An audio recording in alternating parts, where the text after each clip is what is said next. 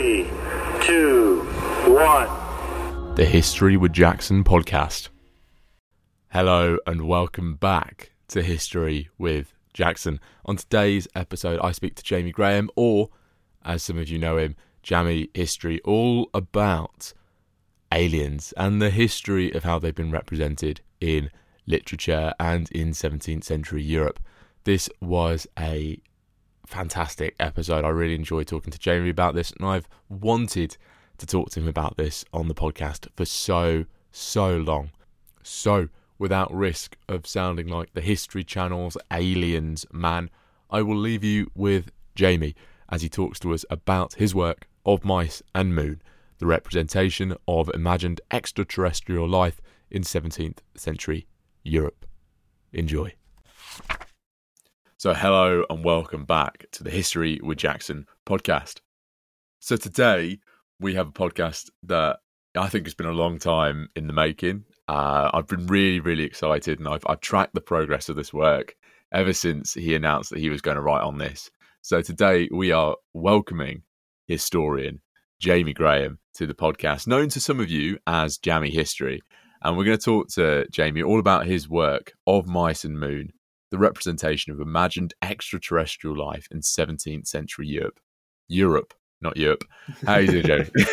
I'm doing great, thank you. Um, it's great to be here uh, on on the show, and I'm glad to hear that you were keenly watching and waiting for this thing to be ready, so that you could pounce on it. Um, but yeah, no, it's just good to be here and to talk about the the you know the beliefs in uh, 17th century Europe.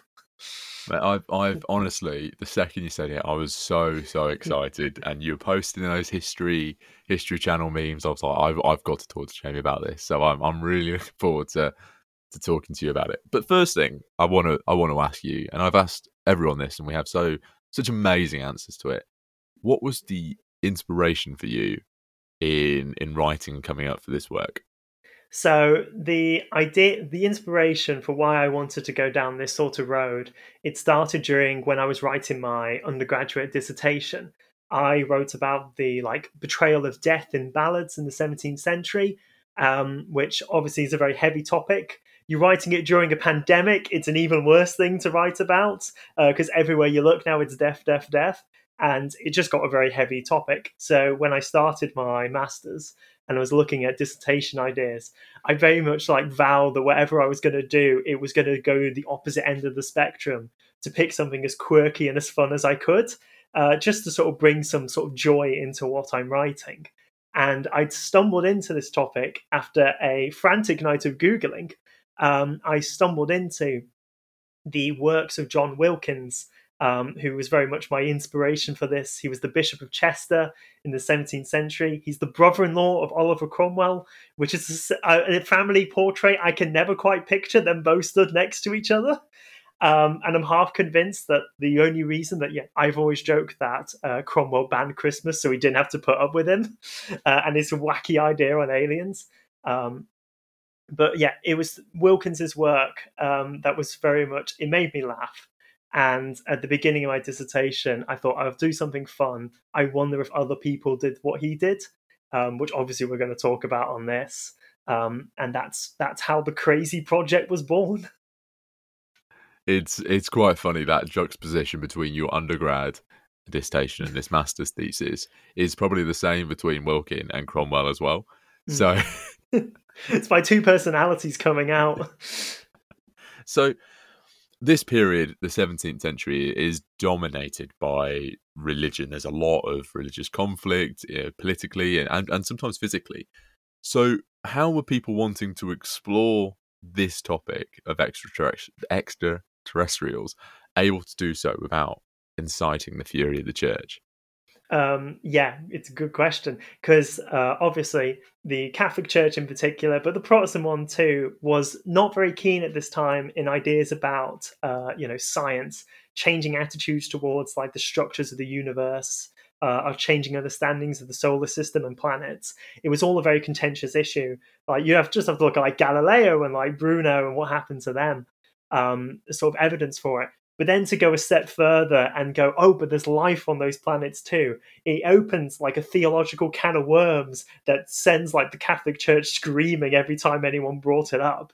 Um, and as a result, these sort of like wacky ideas often got included or like used against the authors. Uh, a good example of it is Johannes Kepler. Um, he was a you know, big sci- German scientist at the time. His mother gets tried on witchcraft charges, and his work that references extraterrestrial life gets brought up as evidence um, against his mother because they argue that it's like a demonic work and that she is clearly the inspiration for the work. Which, in fairness, like Johannes Kepler didn't help in that regard, but uh, there was so much that, like, because there was that risk, people had to try other ways to sort of protect themselves. So one of the main ways they did it was to basically make it all comical, um, to make it all seem like it was a joke. You know, it's, it's sometimes you do this today when you say something and you just go, "It was a joke, guys. I didn't actually mean it." All these writers sort of did it in advance. So John Wilkins, in his scientific study uh, where he explores uh, the idea of extraterrestrials. He refers to it as a light study that he did whilst he was a student at Oxford Uni. So he always goes, I never took it seriously. It's a light study. I just did it in my spare time, you know, as a fun little hobby. Um, and then other people would put on things like it's a comical, comical story, a comical tale, um, or to very much imply that it's all fictional. You shouldn't take it seriously. Johannes Kepler took his very seriously after his mother's uh, witchcraft trial. After he got his mum off the witchcraft charges, he annotated the entire book. Um, and he went through it. So if you look, if you ever read it now, it's like tiny bits of text and massive annotations underneath in the footnotes. And it's Johannes Kepler basically explaining line by line everything that he meant in it because he basically just went, This should never be taken out of context again. And he even puts into it, Don't take this out of context. I'm writing down what it means so that there's no chance of this getting uh, mistaken. So it's things like that. Ways of just like protecting yourself is just to make it a joke or to explain it and to basically insist that what you're saying isn't heretical. Um, because obviously if people think it is there's a very big uh, repercussions uh, for the authors I find I find it quite funny how those those kind of footnotes still carry on today, where you get some academics going like, "No, no, I genuinely mean this, not what you might think I mean." So I think I think it's quite funny how those similar kind of studies uh, and ways of talking about your studies have continued on to today, and to try and get his mum or to get his mum off those witch trial uh, trials is absolutely brilliant, and to and then be vengeful with it is, I think, a brilliant a brilliant way of being an academic in that perspective. It's academic but, pettiness at its finest, yeah. I think. I, th- I don't think we've escaped that really, but I want to. So these guys have managed to to save themselves and their families from the fury of the Protestant and the Catholic Church. Were some of these people able to use their ideas of aliens or extraterrestrials to criticize the church because I'm very I'm fairly certain that you know that you're hiding things comically you're able to also hide some kind of criticism within there uh, yeah, there's a whole. Uh, a lot of the works are like fictional stories, uh, like they're stories, they're plays. Uh, they're all meant to be like fictional tales, and you know, obviously, the great benefit of when you talk about an extraterrestrial is that no one knows what they look like, or you know, what societies they live in, or the things that they believe in. So you can just make it up and you know say that oh they believe this they do they think things like this. It's like in a modern sci-fi when you have aliens and other you know like you know otherworldly civilizations. And a lot of them are based on like certain parts of humanity like certain you know tropes or certain ideas and they sort of embody them. And the idea is that by looking at it like another planet doing it, by looking at like another race of aliens doing it, you can almost go, that actually seems really weird. And then you sort of think on it moment, for, you think on it for a bit, and then just go, we do it as well. Hang on, why? Um, and that's a big part about it. Um, there's one author, like a French author called Cyrano de Bergerac, and he puts he wrote a whole comical history um, of the empires of the moon, he called it. And in that, he goes up, well, his protagonist goes up and he's exploring this beautiful utopian world. And the idea is is that as he's going around, all the aliens kind of look at him and go, "Yeah, but like God's not a thing really in this context because he's go, they go, well, he's not. We're not referenced in your book, and you know we've not heard of you before. Um, so how can this be? And then they go, do you really think he could actually make everything? One planet's enough. Do you think he'd make everything? And so they kind of like instill these almost like anti-religious ideas or criticisms of the church within like and have it as the extraterrestrial saying it. Um, or embodying those ideas so that they either seem ridiculous or they raise like a good point um, and you can only agree with them uh, as a result of it i think i think it's you know as you just point out it's astounding the similarities between how they're able to convey uh, their characters as their their enemy in a sense in the same way that we do today in film and television where you know in top gun there's no there's no insignia on the on the planes, but you know they're criticizing the Russians and the Chinese. Hmm. Uh, I think you know those similarities are really interesting. It allows you to kind of explore those dynamics a little bit better without getting in trouble. Obviously, yeah. they also do this whole uh, utopian genre. Most of these works imply that extra, like these extraterrestrial worlds are utopias, that they're like the best places to be. And so, as a result, um, they often will instill religious ideas into them as a way of like what's like the perfect idea of the church what's the perfect image of christianity um, and francis godwin's a good example of this in his book the man the man in the moon uh, the adventures of domingo gonzalez which is the best title i've ever heard. Um, the protagonist goes up and he finds that there are moon there are people living on the moon and all of them are christian. Um, and specifically they're all protestants although they have a pope which he, they never explain how that's meant to work but they're protestants with a pope. And he goes around and like explores this world this brilliant world and he he begins to learn about what they actually believe. So it's things like they all know jesus. They all know the name jesus off the bat but they've never heard of mary they've never heard of any of the saints. Um, and so he goes so jesus is the big thing none of the others matter. And that's it, there francis godwin like almost like projecting his vision of what is important in faith it's it's really quite interesting how he's able to give that thinly veiled criticism of the church, uh, and and people be able to read that and go, oh yeah. And I, I, I want to touch on Godwin uh, a little bit more because he sounds like a really fascinating character, and and in his book you mentioned that he he links China to to extraterrestrials. What why is that? So during the 17th century, uh, interaction between Europe and China is still a relatively new thing. Um, you're only at this point really starting to get missionaries and traders going over to China and they're learning about like their culture, their political systems, their like religious systems, their beliefs, uh, how like just China operates as a whole. And so there was a big sort of almost agreement amongst like academics or academics and theologians. They had this big respect towards China, almost like you know they praised it almost like it was a utopian place because they look and go, everything's like nicely organized. You know, they've got this great system. They've got these good beliefs that are they're sort of grounded in sort of realism. Like ancestor worship, a lot of them didn't particularly mind it.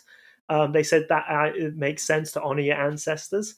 Um, and so as a result, there's a the- there was a theological idea at the time that China Chinese society was the utopian society but in order for it to be better, it just had to be Christianized and have that injection of Christianity into that system. And Francis Godwin basically emulates this in his book. So his Society of the Moonman is very structured, it's ordered, it has like a emperor that's divinely uh, appointed. He's got the divine right to rule, just like the uh, the Chinese emperors had. Um, he rules with like absolute authority. And then at the end of the book, Domingo Gonzalez returns to Earth and he crash lands in China. And uh, he's taken like prisoner uh, for crashing into like someone's house um, and like wrecking it uh, with his space vehicle.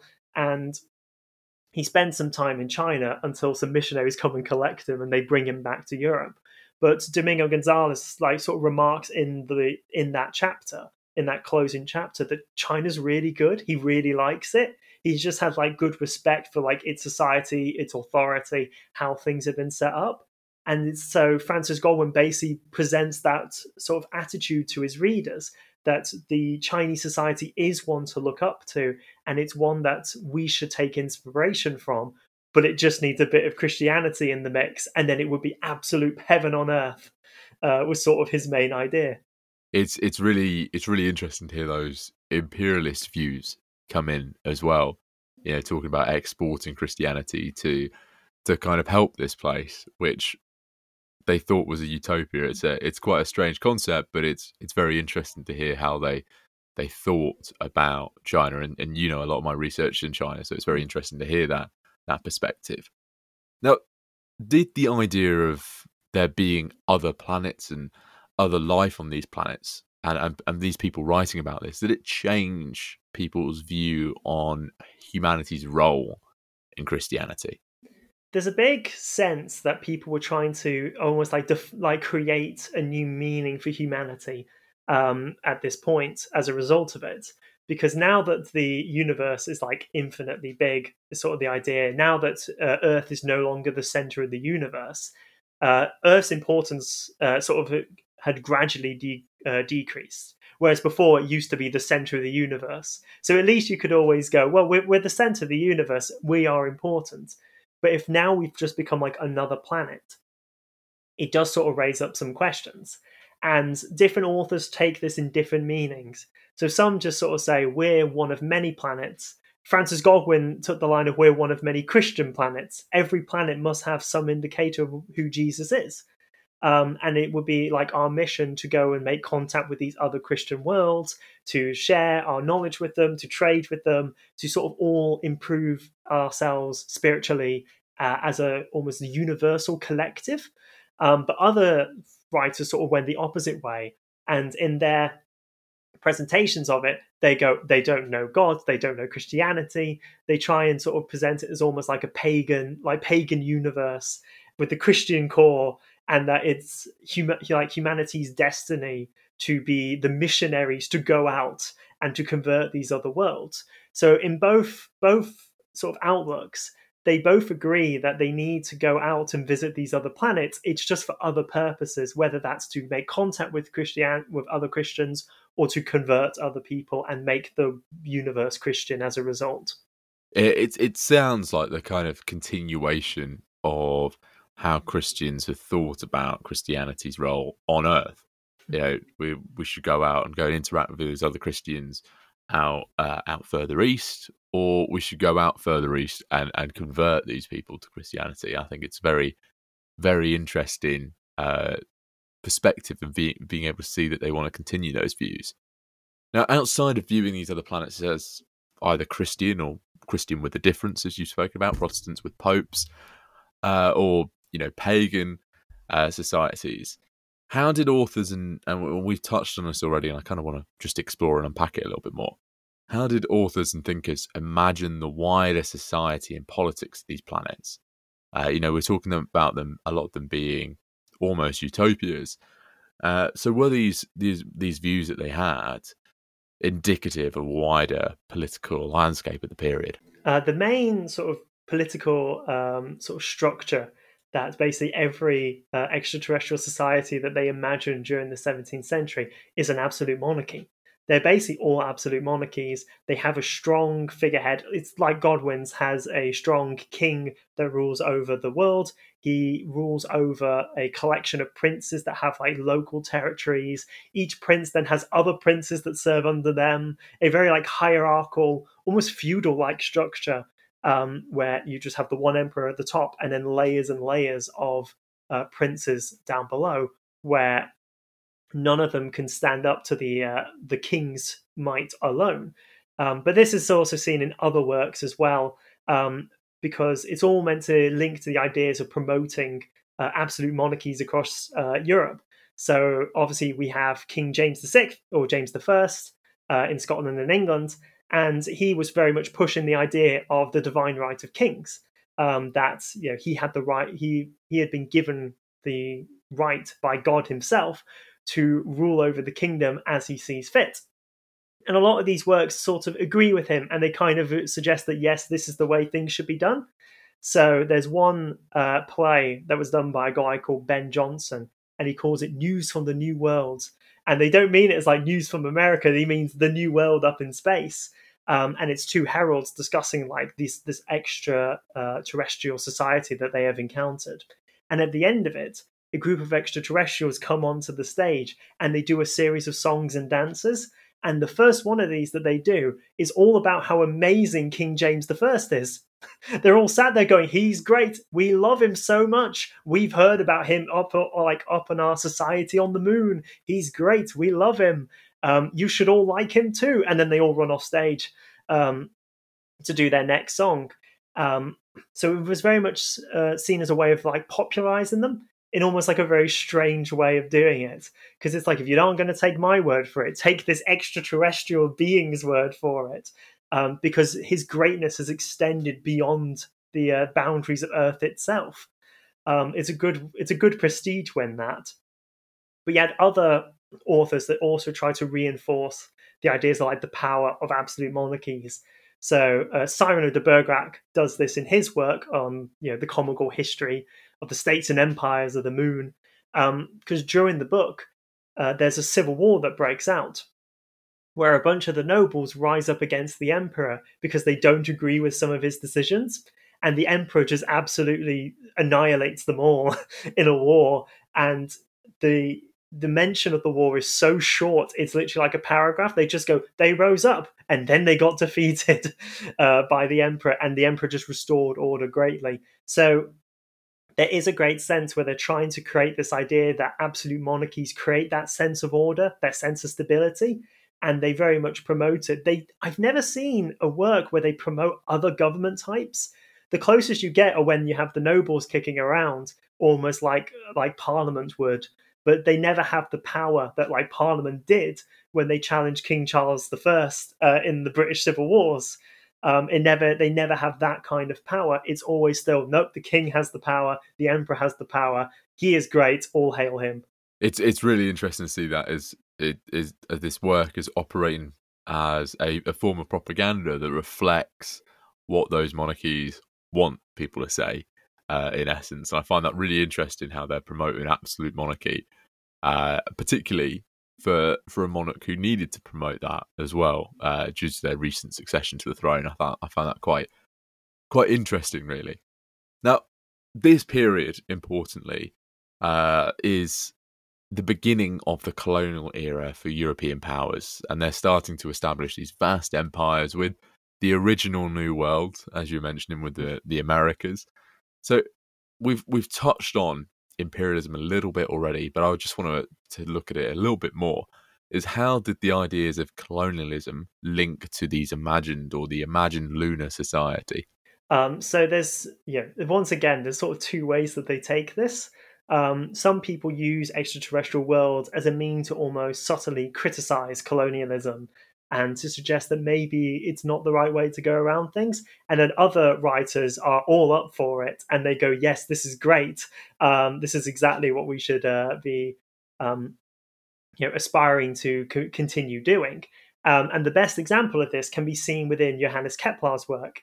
Uh, in his book Somnium, the world is divided into basically two big continents um, which he calls Privolva and Subvolva. And the inhabitants of these, the Privolvans and the Subvolvans, are culturally very different. So in Kepler's work, the Privolvans are a race of giants that live in nomadic in nomadic society. They travel around their great plains, uh, following the water sources wherever they go, um, so that they can stay hydrated, so that they can cool themselves down from the blazing sun and they live in these very tribal communities. It seems it has a very positive impression of them. The way he describes them, it does just sound quite nice.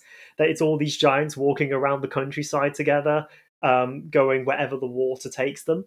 Um, and this is very much like a comparison to like the Native American groups you see on like the Great Plains, um, and sort of those tribal communities that uh, European powers were making contact with as they travel, well, as they began colo- well, colonizing in uh, the Americas. Um, but you have the Subvolvans, who are described by Kepler as a race of snake people um, who all live in underground cities on their side of the moon. and they live in their cities and they have uh, to set up like a series of pumps to pump the water from Privolva into subvolva so that they can stay hydrated so that they can stay cool uh, so that they can keep their industries going basically and the idea of it is is it's almost like a representation of the differences between the uh, sort of like you know native americans and the europeans where the europeans are extracting the resources from the native american side and bringing it back over to europe um, just because they they can because they want the resources. And it's much like how the subvolvans are extracting the water and bringing it over to their side and taking it away from the Privolvans so it's almost like a criticism of it uh, in a sort of very subtle way, because it very much is acknowledging that they are just taking resources from that side of the world and that they are exploiting the people that live there and that they're taking the things that they need away from them. So that's sort of how Kepler subtly criticizes colonialism.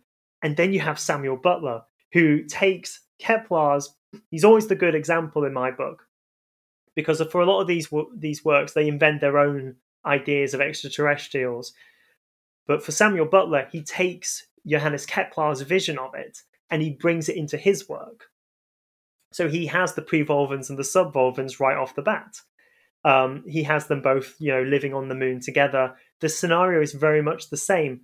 However he adds in this whole big ritualistic war that they have every year. They just have this big war every year, fight it all out in a big pitched battle.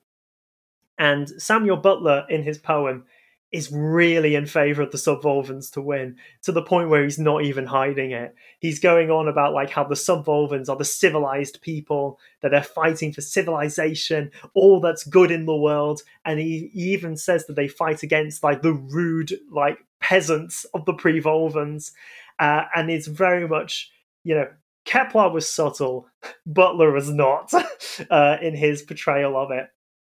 And the ideas that he was embedding into those works.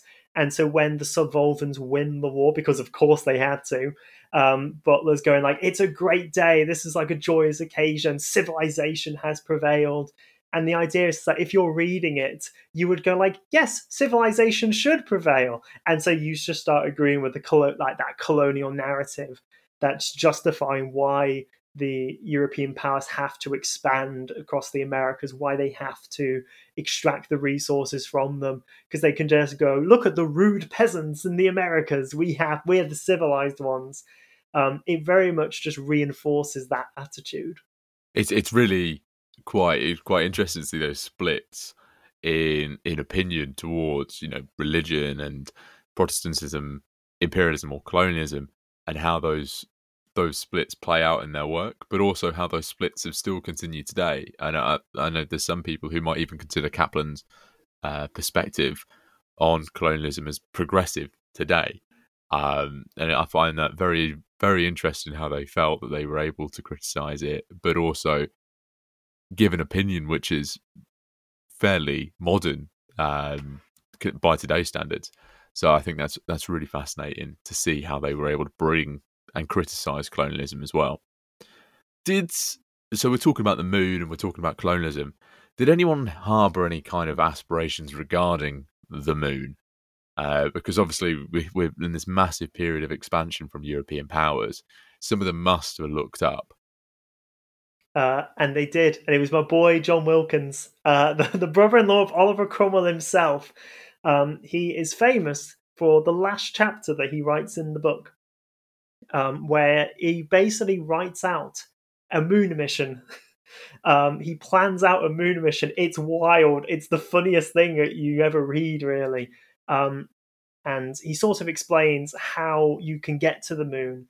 Um, his plan is kind of kind of on the he, he's sort of right in uh, how he wants to approach it. His idea was to get someone put them in a wooden chariot as he describes it and just launch them up.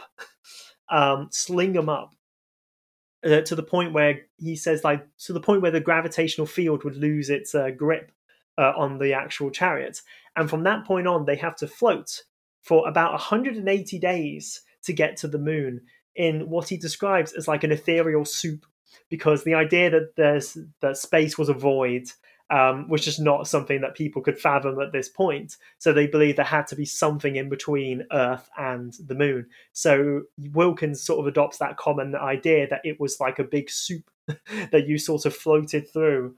Um, and the idea was that the chariot would drift its way slowly towards the moon and then it would land on the moon and then you could get off and just experience life you could meet the moon people who we called the selenites um, you know you could experience all the, the joys that they had um, you, the fun things about his travel include that you weren't allowed to bring food on the jo- on the voyage. um, he says that you have to hibernate like a hedgehog. Um, you just have to sort of sit there and hibernate until the whole thing is over. Because if you bring food with you, it throws off the calculations and the journey's impossible.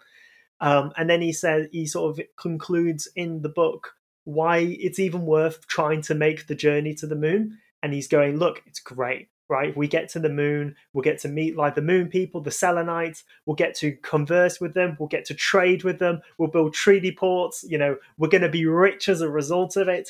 The end of his book sounds more like a business proposal than like an actual scientific work. And so a lot of people think he kind of did see this more as a business proposal. Um, because sadly, I don't know if he attempted it but he rewrote the end of the, well, he republishes the book a couple of times to update the science of the journey. As he's getting like new information, new things change, he republishes the book to change that information and goes right the moon mission has had, had an update. You now have to do this if you want to get to the moon. Um, and it's great. It's why i think a lot of people sometimes question whether he ever truly meant it but i think if you're going through all the effort to republish a book that you did as a joke, apparently, um, whilst you were in uni. And you have to do it to constantly update the science of it to make sure it's perfectly scientifically correct, at least as far as they were concerned. Can't have been a joke. And he really did just want to go to the moon and set up these trading centers and become rich by trading with the Selenites. I think off the back of that, I can kind of understand why Cromwell might have banned Christmas. Uh, I think it, I think he's got some very interesting ideas there, and, and there's certainly some some billionaires today if they had if they'd had that uh, that business plan, that book come through on their doorstep on X or something like that, they would have they would have perhaps their ears might have pricked up a little bit. Yeah, they might have uh, been a little interested with it. And Wilkins really, I think he really did try to like sell this pitch to people um, he invents a new language, um, which is one of like the odd detours in his career. Um, he invents a language that he called real character.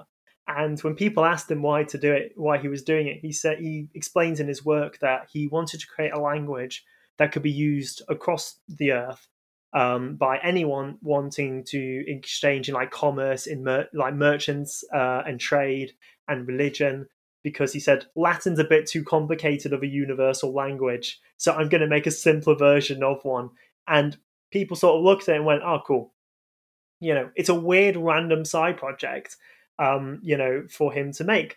Unless, unless you were trying to create a new language so that when you went up to the moon, you would have an easier way of communicating with people by teaching them how to use the la- this simplified language um, so that you could exchange well you could you know learn how to communicate much more effectively and you could set up those trading centers a lot more quickly. I think i think he sounds like an incredibly intelligent but bizarre individual uh def- i think he would have definitely wanted himself slung in that wooden chariot up to the moon to fly through that ethereal soup uh i definitely think he's an interesting character no, we've we've looked we've looked at politics, religion, extra extraterrestrial societies. We've we've touched on the business aspect of of space and the moon. I, I now want to readjust to look at to look at science. You know, this was the age of discovery. So, how did science play a role in bringing these ideas to the fray? Science is very much like at the core of it uh, for why this even becomes a thing um, and it's to do with uh, Copernicus and his uh, solar his model for the solar system, um, which very much represents like the changing outlook on how people viewed the solar system and the universe as a whole. Prior to Copernicus, the idea of uh, well, the idea of the universe was based on like the Aristotelian uh, sort of like image of it, where you have Earth in the center of the universe, and then everything rolls around it. Um, and so we're the center of the universe; things all revolve around it, um, and things also get like better the further out you go. It was a really weird note for him to put in. He's like, "We're the worst part of the universe, but we are the middle middle of it." And then when Copernicus studies like the solar system and he goes, no, maybe it's a different method. And he suggests that instead the planets revolve around the sun. Earth basically gets a massive demotion in its importance. We go from being the center of the universe to being just another planet, uh, just another you know rock uh, floating around in space, orbiting the sun. And when he comes out with this model, people started to go, but if we're on this planet and this planet's now nothing special really, we just orbit the sun does that mean that every other planet that's orbiting the sun is like us? And this is how the idea of extraterrestrials becomes born because people look now to like the moon and to other planets and goes, well, if they're just like us, they must also have like their own ecosystems. They must have life. They must have, you know, other like human like people. Um, and that's where these ideas sort of become you know they get birth from people add in like their religious attitudes their political ideas uh you know once these ideas become a thing um, and they add their own like satirical touch on top of it. But at its core this was an idea that was birthed out of uh, evolving scientific ideas. It's it's definitely a logical step to go and make you know, knowing very little about space and different planets and so on that if earth is no longer the center and there's several other planets that are doing the same thing as Earth, I think it's a logical step then to go, well, if we have this here, there must be something else very similar out there. And I think that's very it was a very logical step for them to make.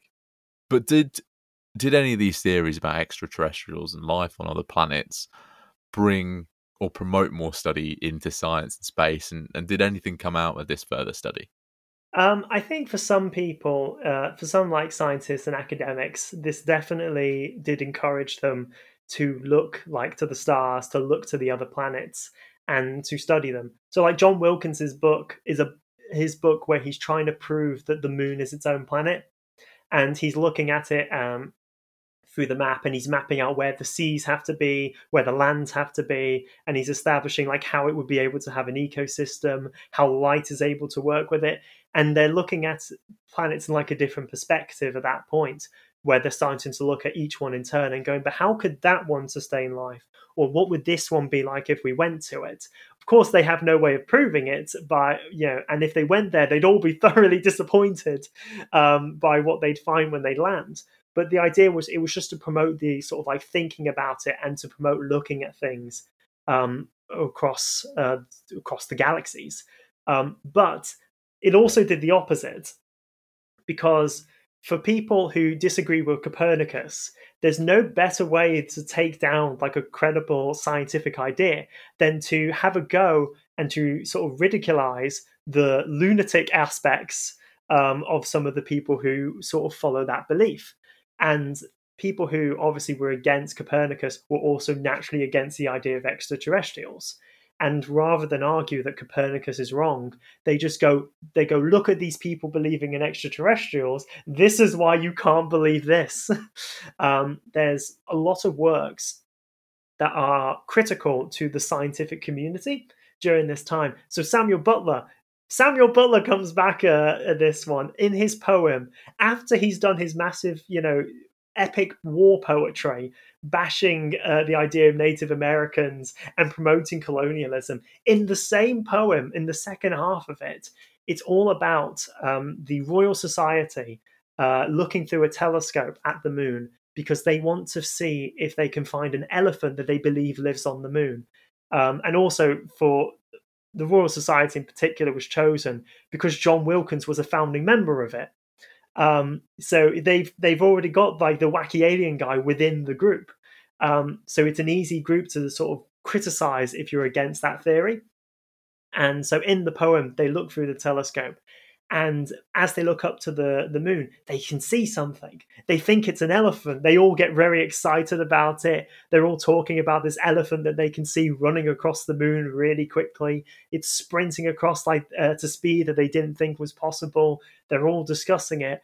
And then at the end of the poem, one of the guys looks in the telescope and realizes that a mouse has crawled inside it and that's been running around the inside of the telescope which has then just been like incre- like inflated to look like an elephant.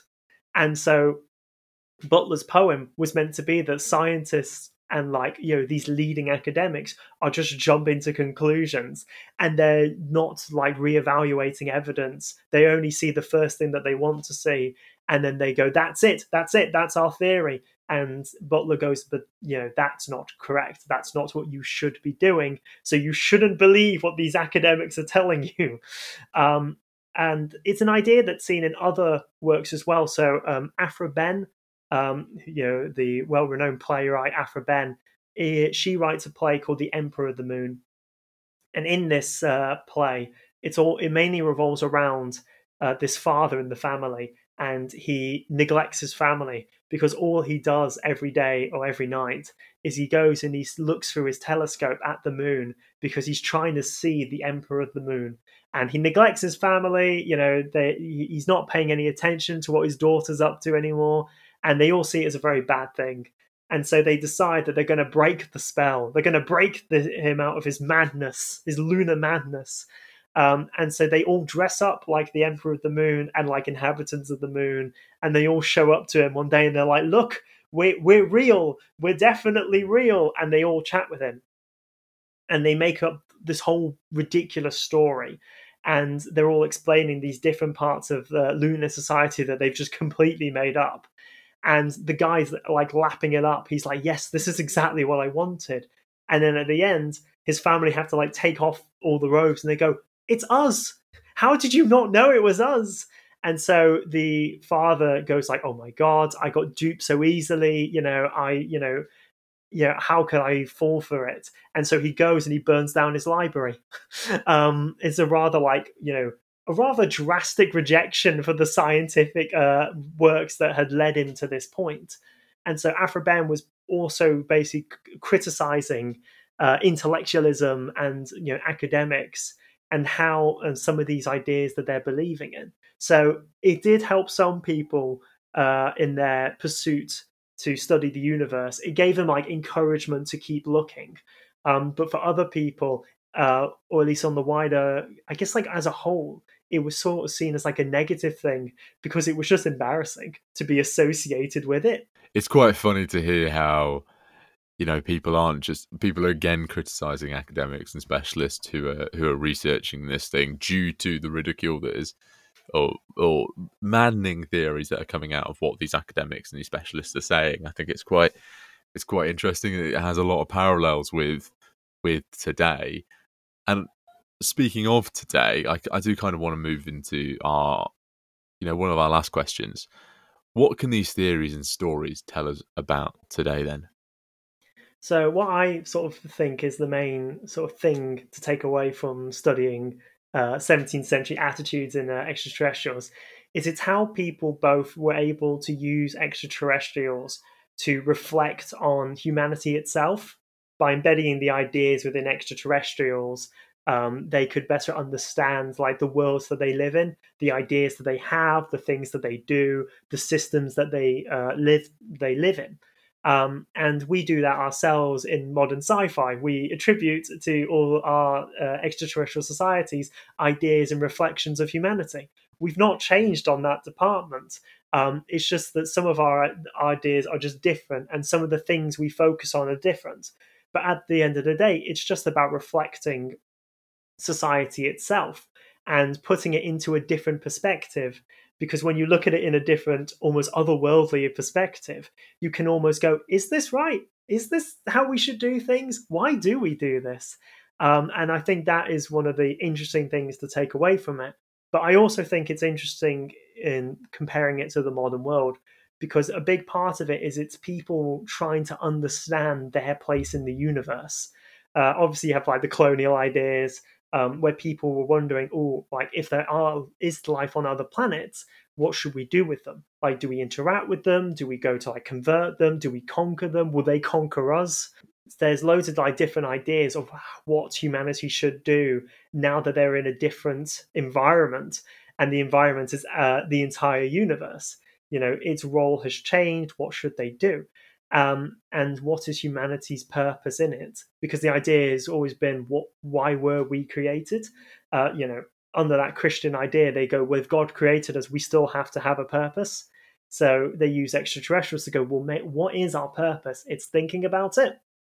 And in the modern, uh, in like modern, you know, scientific uh, explorations, in modern, uh, you know, astrology, it's all about, uh, you know, locating other life you know some people really go down that road of we need to find other planets where there's life on them to see if there are other civilizations because we almost don't want to be the only one in the on in the universe. We want other uh, societies to exist.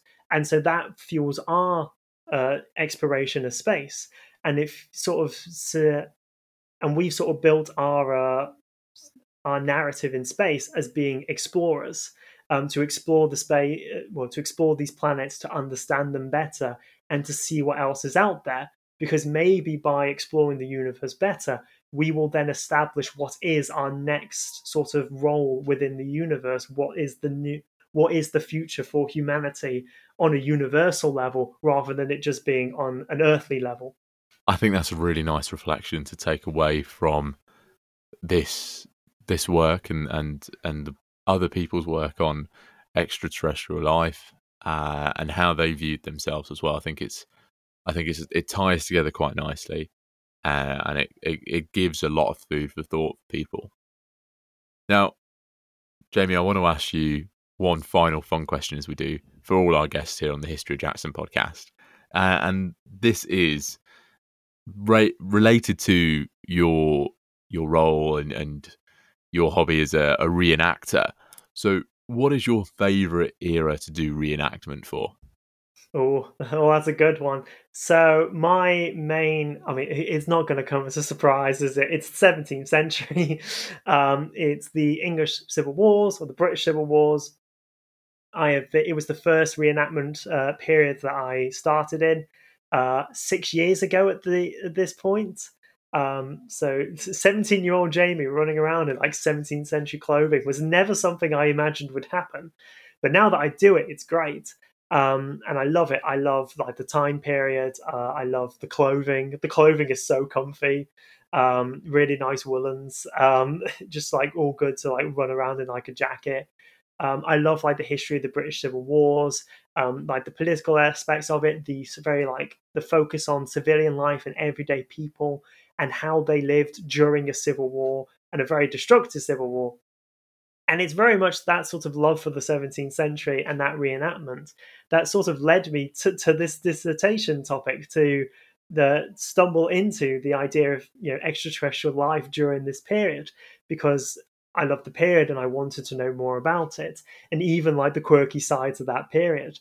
So it's just been great to do and I'm like, you know, I'm in a great uh, reenactment group with it. Am I allowed to shout them out? Uh, of course, of yeah, course. okay, good.